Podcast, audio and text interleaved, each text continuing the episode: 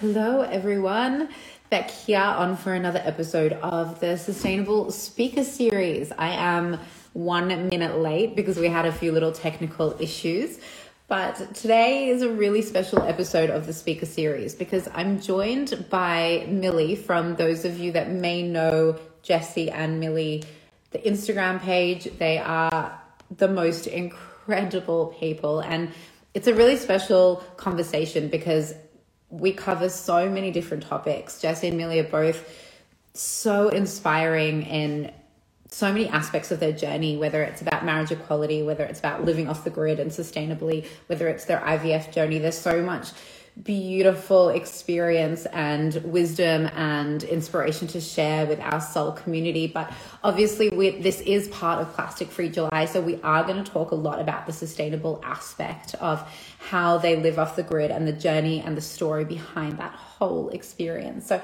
I do believe I'm going to be joined by Millie specifically. So I'm so excited. I'm just going to get them in. Hold on. One moment.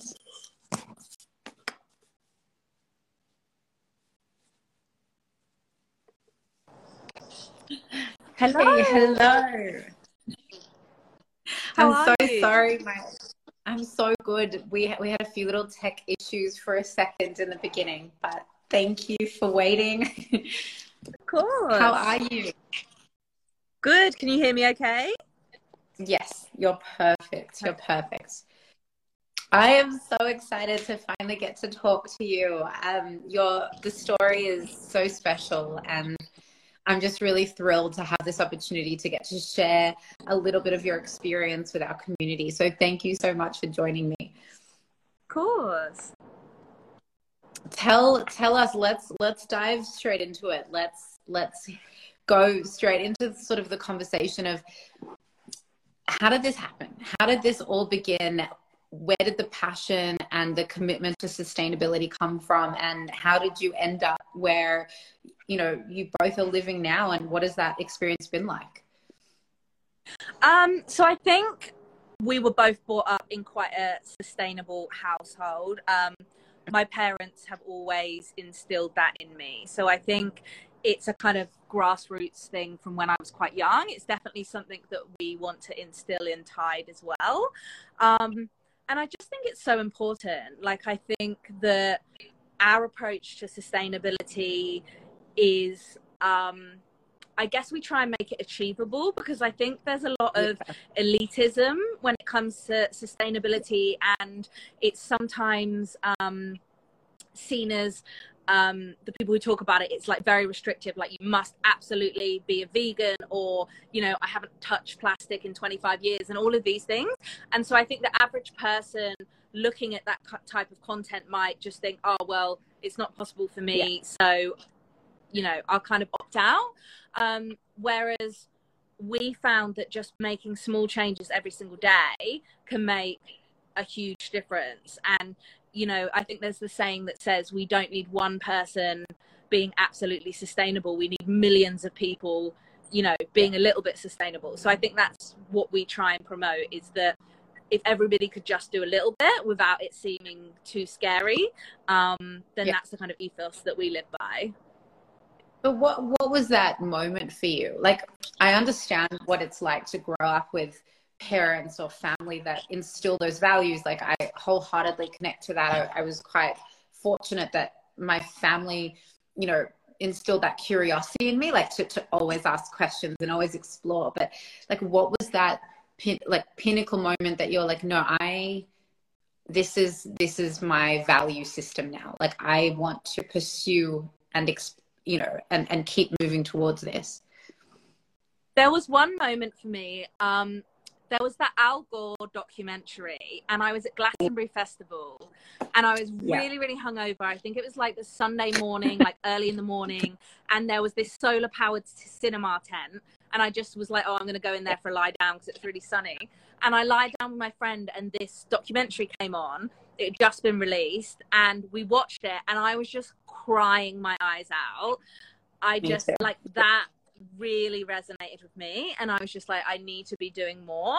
Um so I mean, there's been lots of little moments, but that was one pinnacle moment for mm-hmm. me where I was just like, I have to, you know, dedicate more of my lifestyle to um, being more sustainable. I mean, that particular documentary, I can't tell you how many people I've spoken to in the similar position that have said, like, it was that one. And I was the same. I was also bawling my eyes out. And it's just, it was very powerful. It was very well executed to really, like, hit, you know, hit the spot. But yeah, I mean, the I, I love your story because, you know, you talk about off, off the grid. I mean, talk to me more about this. This is, not everybody has the balls to go and do that. It's quite challenging, especially when we talk about how scary it can feel to be sustainable in this time. Um, what has that been like? And, you know, what are those daily habits and moments that you're living right now that have just changed your life? It's definitely been more challenging with a newborn, I'll say that. So yeah. Um, yeah. we basically had a really long plan. So it's something that we wanted to do for at least five years. So we were living in kind of like basically a shipping container for really cheap rent, like saving up our money to buy a house. So we are obviously super privileged to be in the position that we were able to purchase a property. I know that that's not always yeah. um, achievable for lots of people. So I think it's important to, you know, say what a privilege that was. But um yeah yeah we just had a long-term plan. We managed to save and um bought our little house, and so it's totally off grid. So um solar panels, our water is collected, um like rainwater we collect, all our heating is just a fire stove. um wow. Yeah, like our, our sewerage is like a big worm tank. So like all our wastewater, our bath water, our tap water, our sewerage all goes into this huge composting tank. We put all our vegetable scraps, everything in there. So we only use like natural, you know, shampoos and body washes and chemicals and stuff because we don't want to kill our worms. And yeah, we put all our vegetable scraps, we feed the worms, and then it kind of just transports out to just like nitrogen rich like runoff, and then you can use that to like water the plants and stuff. So yeah, did like you everything have to, is kind of used. Did you have to do a lot of research for this? Because like you can imagine that there's so many practical ways you can do small versions of that in the city, right? In city life, there's like little yes. things that you can start to implement. Composting in the kitchen, you just get a little bucket, you know, like start to sort of build those little moments and habits. But how much work and research went into that? Because these are big processes. Like this is a huge, huge project. This is like a full-time job, you know? Yeah. So some of it, we were lucky. Some of it was already here. So the solar panels and things were already oh. here. Um, but yeah. I would definitely say, like, if you've got a small plot of land where you even balcony, but there's nothing to stop you, you know, growing some herbs or just doing something that makes a difference. Or if you if you don't have any land, then you can um you know, try and buy um stuff in the supermarket that doesn't have plastic on, for example.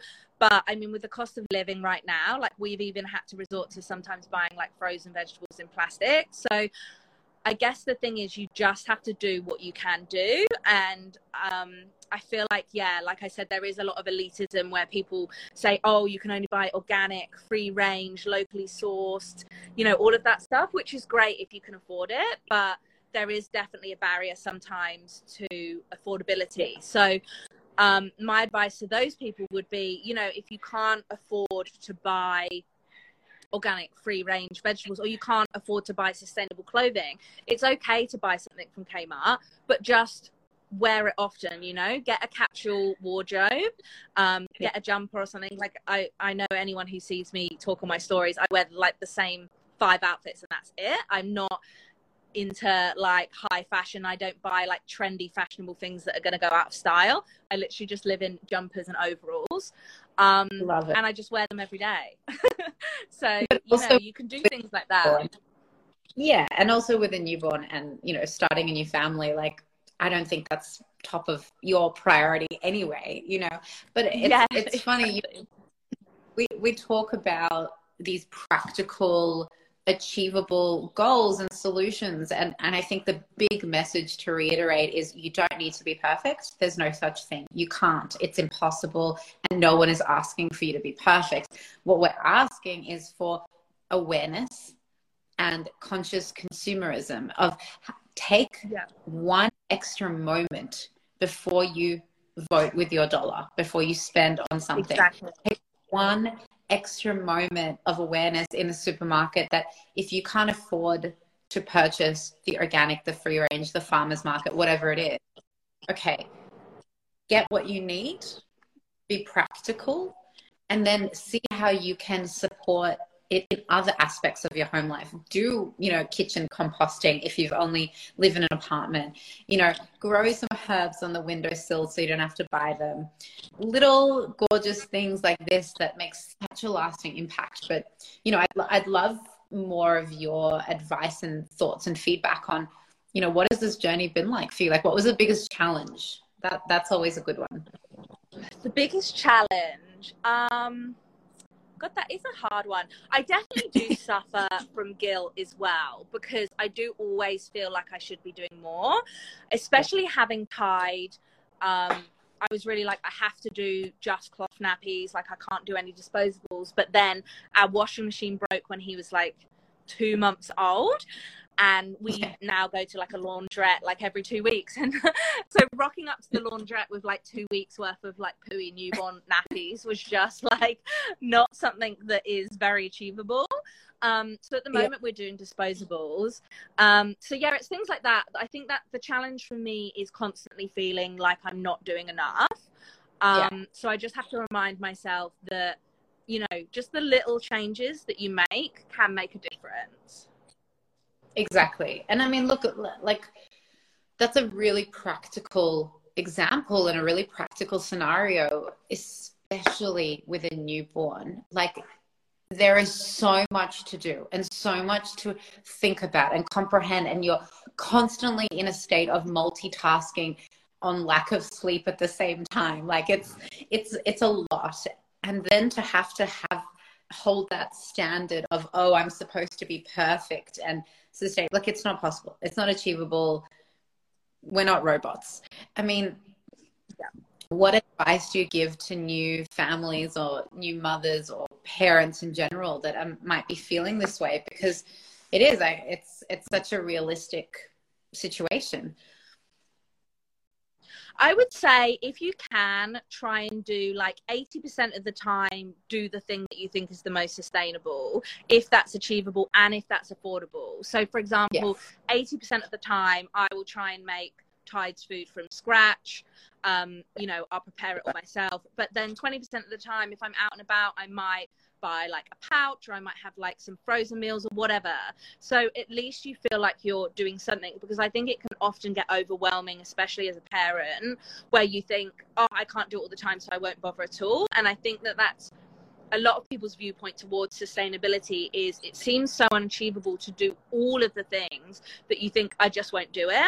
Whereas if you just do, even if you just do the things that you enjoy. So if you have a passion for cooking, focus there. If you have a passion for being outside, then focus there. If you've got a passion for fashion, then, you know, buy a capsule wardrobe from an op shop and just wear it every day and, you know, make that a challenge. Like, I think instead of trying to do everything, just do the bits that you know you're going to stick at because, you know, they're the elements that you enjoy.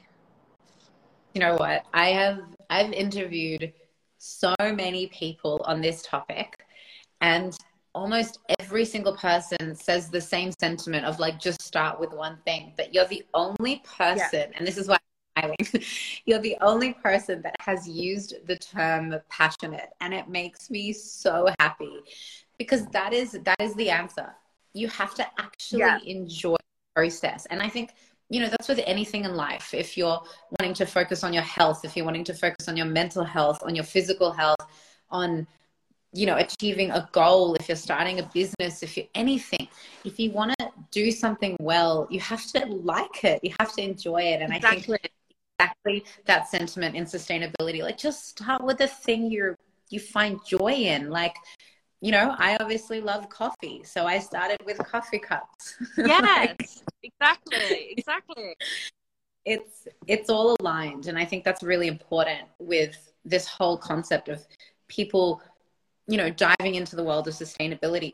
You don't need to do everything. Just do one thing, do it really well, fall in love with it, be curious, investigate, share, inspire yeah. your community around you, and then go to the next thing when you're ready. Exactly. You know? If you make it part of your routine and second nature, so like, and you yeah. know, with the coffee cups, it's just like, I always make my coffee at home. I always put it in my Sol cup. And then if I go out, I always make sure I have it with me. Sometimes it's not clean and I'm like finding some kind of public bathroom to like wipe it out in. I'm like sheepishly handing it over to the coffee person saying, can you rinse this before you put my coffee in it? But like, you know what I mean? And we're trying our best. So yeah, um, yeah, that's a routine now. I think I think that's so beautiful, though. It, it really does come down to that. Like, everyone needs to be a little bit nicer to themselves and nicer to those around them that are on this journey, because, you know, there's always a solution and there's always something we can do better and, you know, improve. Yeah. But no one's looking for perfection here, you know. But, I mean, oh, you guys have, have just done the most incredible job at inspiring your community. And, and I, I'd be so curious of the, the last little – questions that I want to touch on are, you know, what comes up for you the most? Like, obviously you, you talk about sustainability quite a lot. You talk about your property and the experience that you've had from an audience perspective and a community perspective. Is there a question or topics that sort of get touched on quite commonly, or is there, you know, advice that sort of gets asked most commonly from your audience? Um, I think it's similar to some of the questions you've asked me. So lots of people want to know like where to start, or, you know, what they can do to be more sustainable, or, um, you know, looking for kind of tips and tricks. And I think one of the first things that I always say to people is, before you look at, you know, the practical things, the day-to-day things, you know, like swapping out plastic bags and stuff like that, I'll say like a couple of things. So number one, the most sustainable thing that you could possibly have is something you already own. So instead of, you know, going out and buying all this okay. stainless steel stuff and these posh bags and, you know, all of these things, the most sustainable thing, you already have it. So if you've got loads of fast fashion and if you've got, you know, loads of like plastic Tupperwares or whatever it is, keep them. Just, you know, try and repair them, um, keep things going, try and, you know, maintain the stuff that you've got. So that's the first piece of advice that I think when people start a sustainability journey, they often go out and buy all new things, but then, you know, what stuff happens with yeah. the stuff you've already got? Yeah. So that's the first bit of advice I'd say. And then the other thing I think that's really important is when we're talking about sustainability and caring for the planet, like the most important voices are the voices of First Nations people. Like those are the people that have protected the planet for, you know, sixty thousand years, and we've turned up and, you know, messed it up in a matter of seconds. So as much as, you know, people ask my opinion and, you know, people want to hear my opinion, I'm definitely not the thought leader in this space. Um, all of the knowledge and everything that comes to do with land management and sustainability and all of those practices, it's definitely Indigenous people that we need to listen to. So that would be my other advice, is advocate, support, uplift, share, um, listen, learn, all of those things, because I think the future of the planet really is in the hands of us listening to First Nations people and kind of, you know, letting them say what we need to do, because I feel like, yeah, they have all the good ideas and um, we can learn a lot from them. Yeah. Oh, it brings me so much joy to hear you say that. It's just like, it so needs to be talked about more. I can't, I cannot say that enough. It is a conversation that needs to be yelled about. They, you know, I, I was having, I, I did an interview yesterday um, with another brand, and the advice that he gave was similar to yours in terms of, you know, like start with what you have, like don't go out and don't go buy and, and start with what you have. But it's about educating yourself. Like, yeah, get out there and ask a bunch of questions. And whether it's from the brands themselves, whether it's from the stores you walk into, or whether it's about, you know, finding resources that are credible to inspire you and educate you. And you couldn't have said it better yourself. Like, First Nations is exactly what we should be looking at. We yeah. don't have a country yeah. without them. Like, there exactly. is nothing, yeah. nothing more sustainable than that. And that's so beautiful. And, and I just, if anyone listening to this takes one piece of advice that changes them, it's that they'll go and explore and educate themselves in that aspect. Um, you know, and, and then again, on a practical level, for those that aren't living in the country, aren't living off the grid, if you want to get out there and change your world and do something better for the environment, start with what you have. Don't go buy stuff. You don't need anything. You have it already. And I just yeah. love that you said that. I think that's the most beautiful thing. Thank you. And, and just to sort of finish off and, and round this off, I mean, what's what's next? I mean, do, do you see yourselves staying there for forever? Like, is this forever home, or what's sort of the next journey for you? Hopefully. I mean, it's hard to know. We definitely have talked about, you know, doing some traveling. So once Tide is a bit older, maybe we'll, um, you know, travel around, show him the world. But um, for now, I think we're very happy here. We just need to get like our vegetable patches going more in spring and, you know, like invest a bit more time in our house and just enjoy, really. Exactly. Oh, well, we're so excited to follow your journey and to learn so much more about what you're doing.